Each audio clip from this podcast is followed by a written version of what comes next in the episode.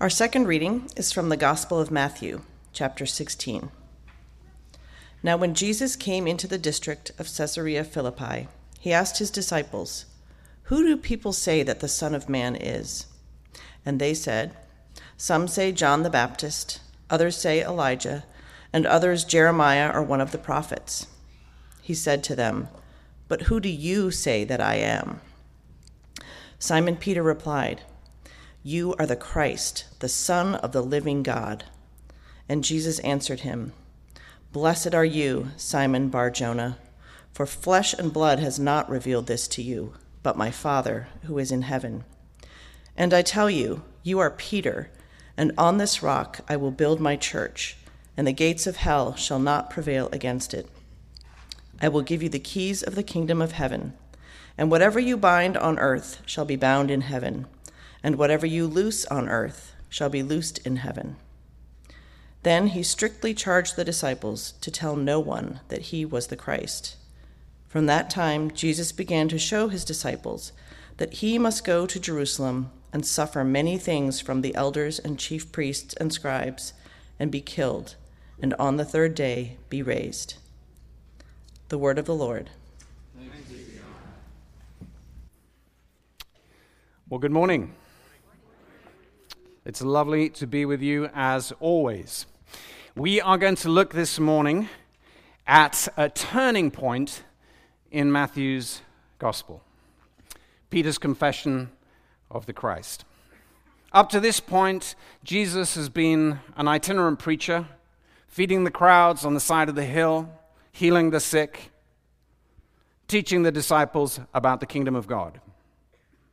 But from here on in, Jesus will turn his face resolutely towards Jerusalem and the cross. And the turning point, the crux, is Peter's confession. But who do you say that I am? Jesus asks. And Peter replies, You're the Christ, the Son of the living God. And then Jesus goes on to say this, and I tell you, you are Peter. Which, if you're Peter, is not really a surprise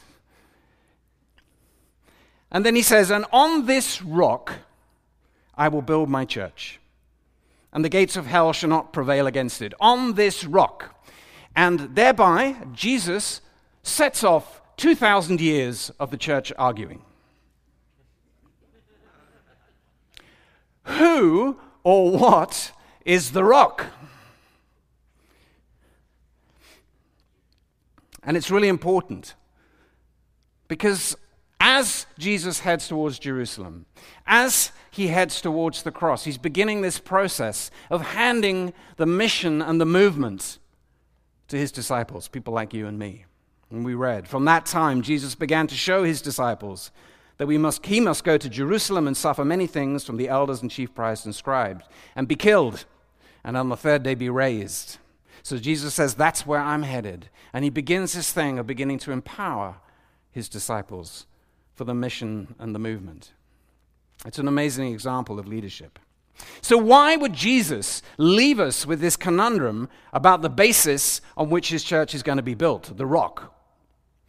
You see, on one hand, everybody knows. If you are a good Israeli, you know who the rock is. The rock is God. We read the psalm this morning I love you, O Lord, my strength. The Lord is my rock and my deliverer, my God, my rock in whom I take refuge. I don't take refuge in technology. Is that okay? I think it's okay. Yeah. Oh, we're good. We're good. Okay. Yes, we read that from Psalm 18. Mm-hmm. Oh, this is no good. But then it seems that there's a deliberate play in Jesus' words. Because Peter's name is rock. Petra means little rock. So is that what Jesus is saying? You, Peter, are the rock. Now, if you come from a Roman Catholic background, this will be familiar to you because this is the basis on which the Roman Catholic says that's the apostolic succession, all the way down to the Pope. Peter is the first, as it were, of the fathers. Now, if you're a Protestant, you're like, I don't like that.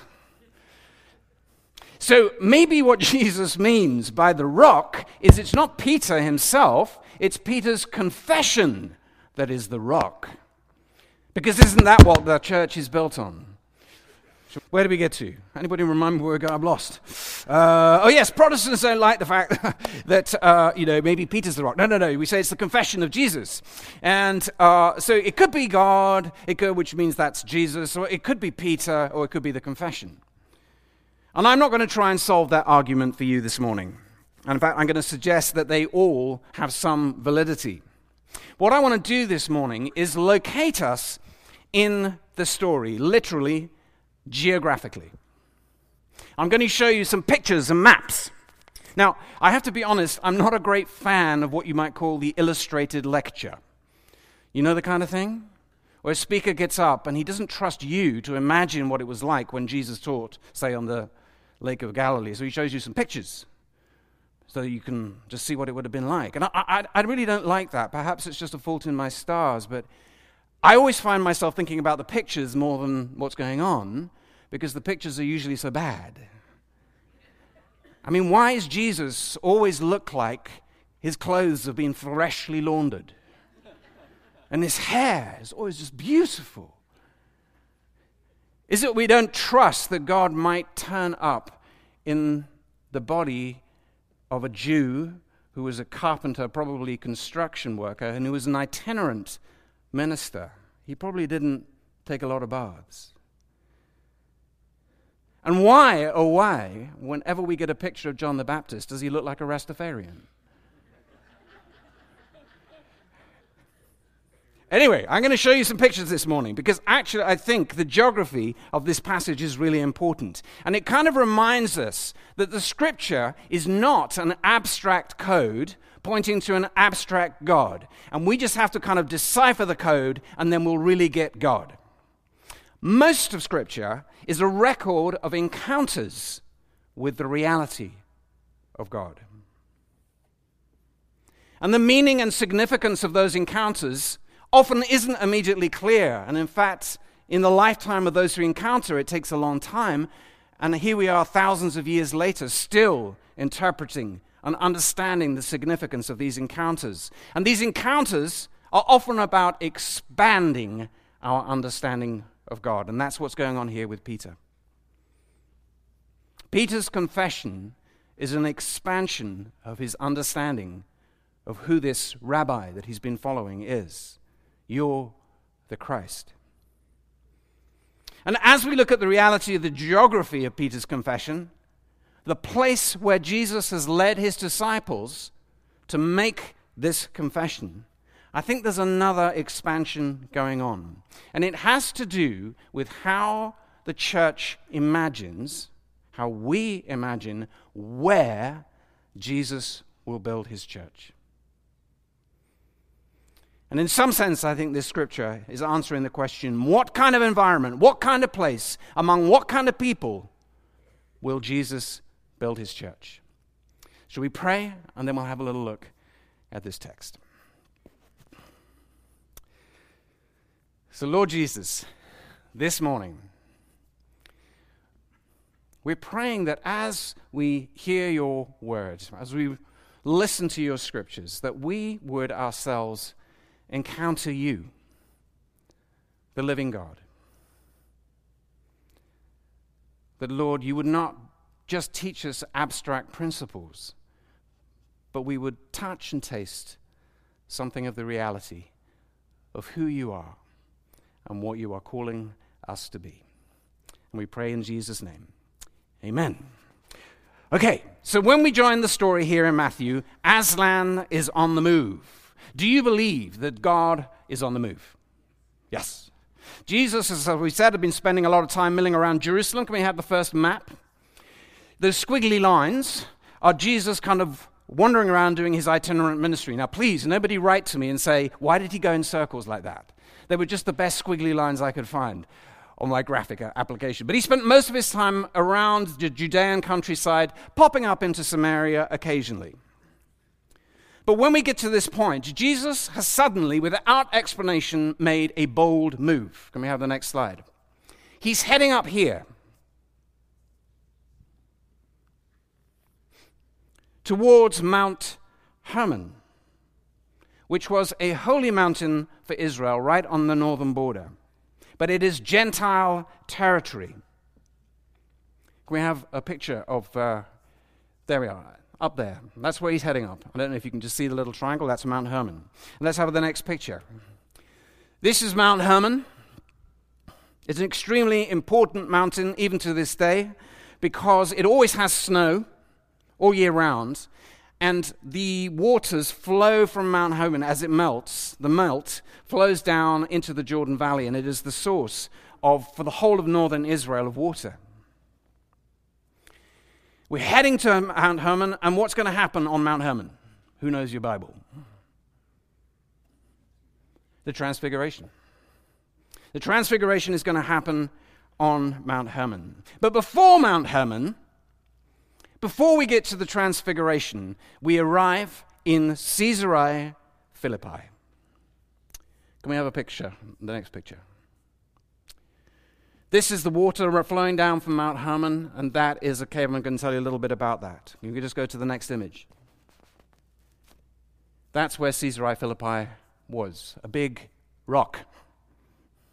And the water came directly out of a cave, that cave on the left hand side where you saw that water. The water used to come out of here. It doesn't come out of anymore. The water table has changed. And that was known as the grave, uh, the cave, sorry, of Pan. Pan, the god Pan. And sacrifices would be thrown into the waters that used to be there. There was a temple built in front of it. And this was believed to be the gate of the underworld, of Hades. And when we say Hades, we shouldn't think, ah, oh, you mean hell, in perhaps the way that you and I would imagine it. It's simply the place of the dead. So this was believed to be, in Caesarea Philippi, this big rock, the gate to Hades. And then all around this rock, with the gate of Hades, we have these niches like that. And in those niches, used to uh, be placed images of various de- deities, various pagan deities. You begin to get a picture of what this place is like. Now, let me add to it. This place was essentially the Las Vegas of its day. Sin City. Are you anybody here from Las Vegas? Have I just offended anybody? If you were Jewish, you wouldn't be seen dead in Caesarea Philippi. If you were a good Jewish boy or girl, no way you're going to Caesarea Philippi. So we have a rock, we have the gates of Hades, we have lots of other claimants to God or deity. And this is Sin City. So let's keep that all in mind now as we begin to look at this dialogue between Jesus and his disciples, who must have been wondering Jesus, what are we doing here? Why have you brought us to Caesarea Philippi? This is what we read. Now, when Jesus came into the district of Caesarea Philippi, he asked his disciples, Who do people say that the Son of Man is? It's the first time he's asked them, Who do you think I am? And the disciples kind of fumble around for the answers. And they say, Well, you know, uh, some say you're John the Baptist. Remember, that John the Baptist has been killed. Maybe you're the kind of resurrection of John the Baptist. Others say you're Elijah, the great prophet, reincarnation of uh, Elijah or something. Uh, others say you're Jeremiah, another great prophet of Israel, or, or just one of the prophets. In other words, we're not really sure who you are, or at least other people aren't really sure who you are. And one of the things we don't get from the text is the tone of voice. Are the disciples saying, well, that's what other people say, but they're stupid? We know who you are. Or are they saying, We're not really sure? Let me try this one out on you, Jesus. Are you Elijah? That's what other people say. Are you John the Baptist? Are they searching and seeking? We don't really know. But Jesus turns to them and says, Okay, never mind what other people say. The real question is, Who do you say I am? And isn't that the heart of evangelism? It doesn't matter what other people say, it doesn't matter what other people think. When you are confronted by the person of Jesus, who do you say I am? And Simon Peter replied, You are the Christ, the Son of the living God. His confession. Now, I don't know if you remember the first time you ever said to anybody, I love you. Do you remember what that was like? Maybe to your significant other, your partner, you say, I love you. And it's the first time you've ever said that. What's happening when you say that is you are changing the nature of the relationship you have with that person.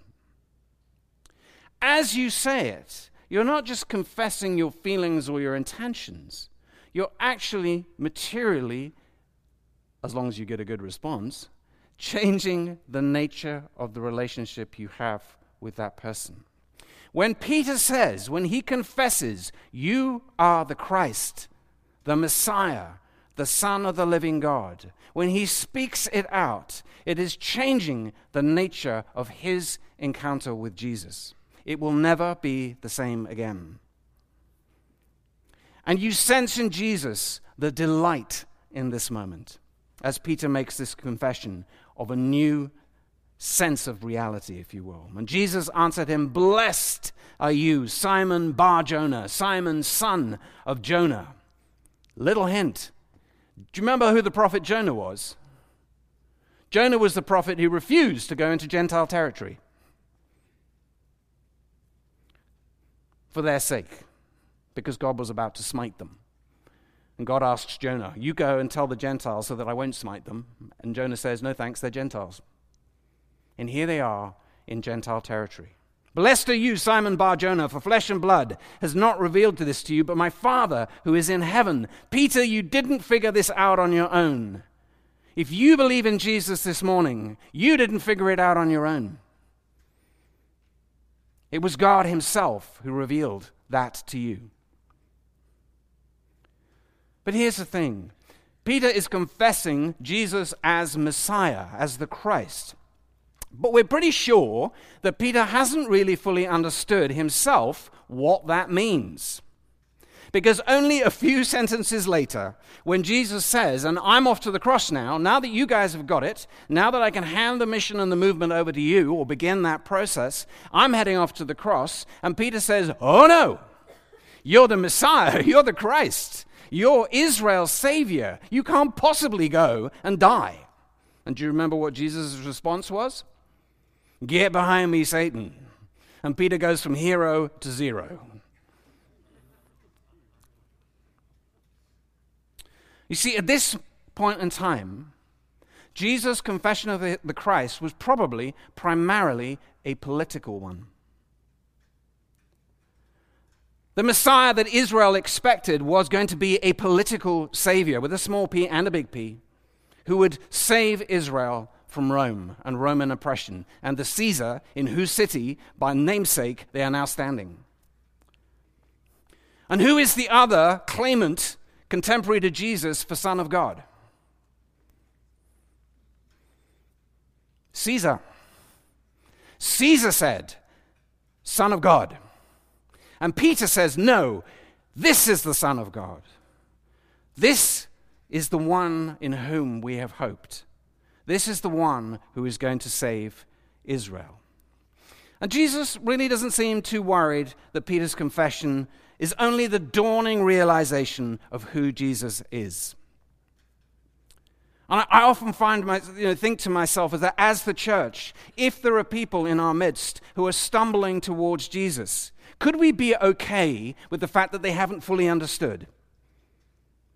The fact that they're just a little bit interested in knowing who Jesus is is enough of a start. They don't have to get the whole picture straight away. But even with this imperfect understanding, Jesus now starts the process of entrusting his mission to these hapless disciples, people like you and me. And he says this, and I tell you, you are Peter, you're the little rock, and on this rock I will build my church. And the gates of hell, remember, the rock, gates of Hades, Caesarea Philippi, on this rock, and the gates of hell shall not prevail against it. And we've looked briefly at some of the theories about who the rock is. Is it Peter? Is it Peter's confession? Is it Jesus? Jesus, why don't you make things simple and clear? You're about to entrust the whole movement to this group of rabbly group of disciples and give them incredible authority, just as he's given authority to you and me. He says, I will give you. Actually, the you is singular. That might point to it is Peter, if you're a Roman Catholic. The keys of the kingdom of heaven. And whatever you bind on earth shall be bound in heaven, and whatever you loose on earth shall be loosed in heaven. Incredible authority is about to be handed over to these disciples. And this playful thing on this word rock.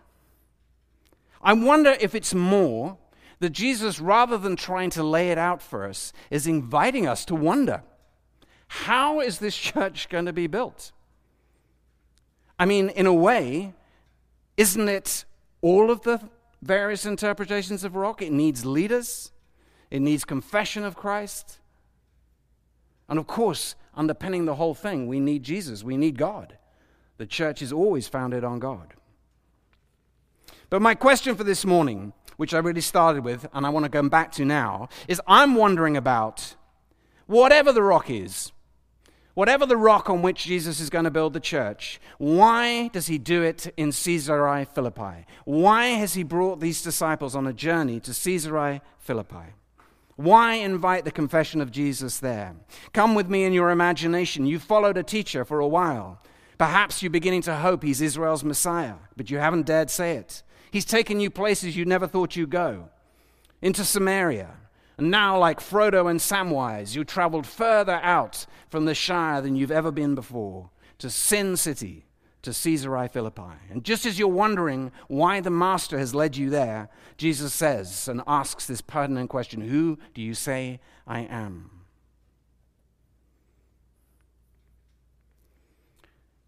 You know, you never forget where you first confess your love for your partner. Do you? I remember exactly where it was. Or I should say, where I first proposed to my wife. We'd been dating for a week. That was enough. we had known each other for five years beforehand, just to say. And really, almost the first conversation we'd ever had was about getting married. But then we had a week of arguing, and I decided the whole thing was a bad idea, and I got on my bike in South London and cycled up into central London where she worked. And as I arrived and she was standing waiting for me, I looked across and I thought, I'd gone to break up with her. And I looked across and saw her standing there and I thought, nope, I've got a better idea. I'll marry her. and um, so I took her and we went down into a little area of London. There's a little, London's full of parks, in Green Park. And there I asked her, You never forget. I know exactly where that was. I could walk there all these years later and say, it was just about here, under this tree, or close to that tree. I am sure that Peter never forgot where he was when he confessed the Christ. Is it possible that Jesus here is expanding in this encounter their imagination of where he is going to build his church with these good Jewish boys, mostly. You see, us religious people, and I'm one of them, we always have this instinct to move away from dirty things, don't we? We begin to get an idea of holiness and a holy God. We become aware of sin. God does that. We become more aware of sin in ourselves, but also in the world. And our instinct is to withdraw from it, to move away. At Jesus' time, there was a whole movement called the Essenes. And the Essenes had retreated into the desert because Israel was such a mess that they retreated to the desert to wait for the kingdom of God to come. There's always that movement going on. You'll see it today. As the world looks messier than it ever does, has before, because that's always what it feels like when you live in it. There's always this movement. But Jesus seems to do the opposite. Jesus, to me, seems to be saying here, no, my ecclesia, my church, is going to be built right next to the gates of hell, right amongst all the other claimants to divinity, right in the face of the powers and the rulers, the Caesars of this world. This is where my church will be built. Didn't Jesus say, Those who are well have no need of a physician? They don't need me. But those who are sick, I came not to call the righteous, but sinners. I'll leave you with this thought that as CCV, as Christ Church Vienna goes on dreaming and wondering about where you're supposed to be, you think about buildings, and more importantly than buildings, about building Jesus' church. It seems to me our task is always to follow Jesus to Caesarea Philippi because that's where he's going. He's off to Sin City. And it's in Sin City, surrounded by all the things that shouldn't be. That's where Jesus is going to build his church. Among the false gods, right in the face of the powers of this world, right up against the gates of Hades, which will not overcome.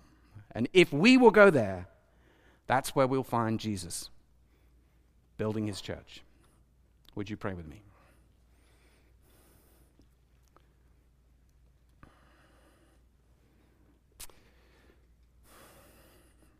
Father, I want to thank you this morning for Christ Church Vienna and the amazing journey that this body of people already represent.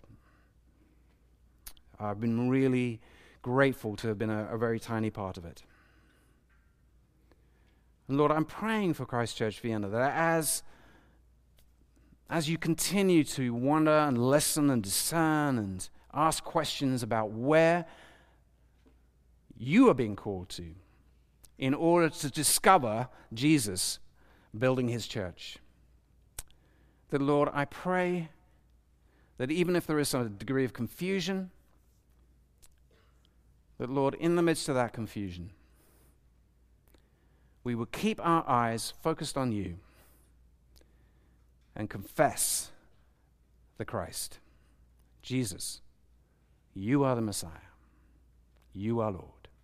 And we pray in Jesus' name. Amen.